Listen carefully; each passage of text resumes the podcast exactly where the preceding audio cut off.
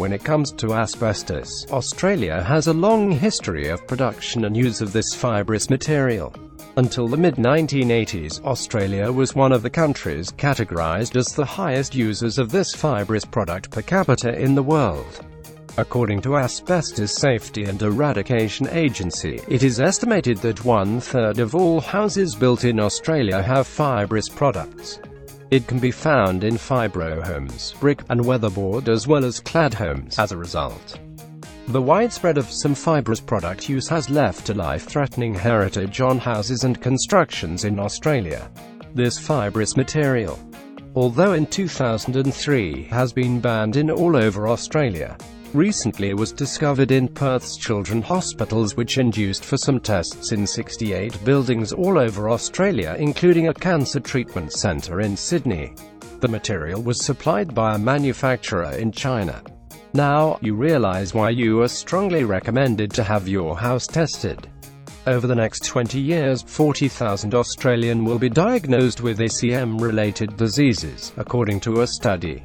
The peak is not forecasted until 2020 because the disease takes a longer period to become apparent. Where can you identify any fibrous product in your home? The fiber is literally everywhere in every corner of your house because there are more than 3,000 various products containing ACMs. However, it is hard to identify the products in homes just by looking at them. There are two ways of getting your house tested. First, you can call a licensed assessor.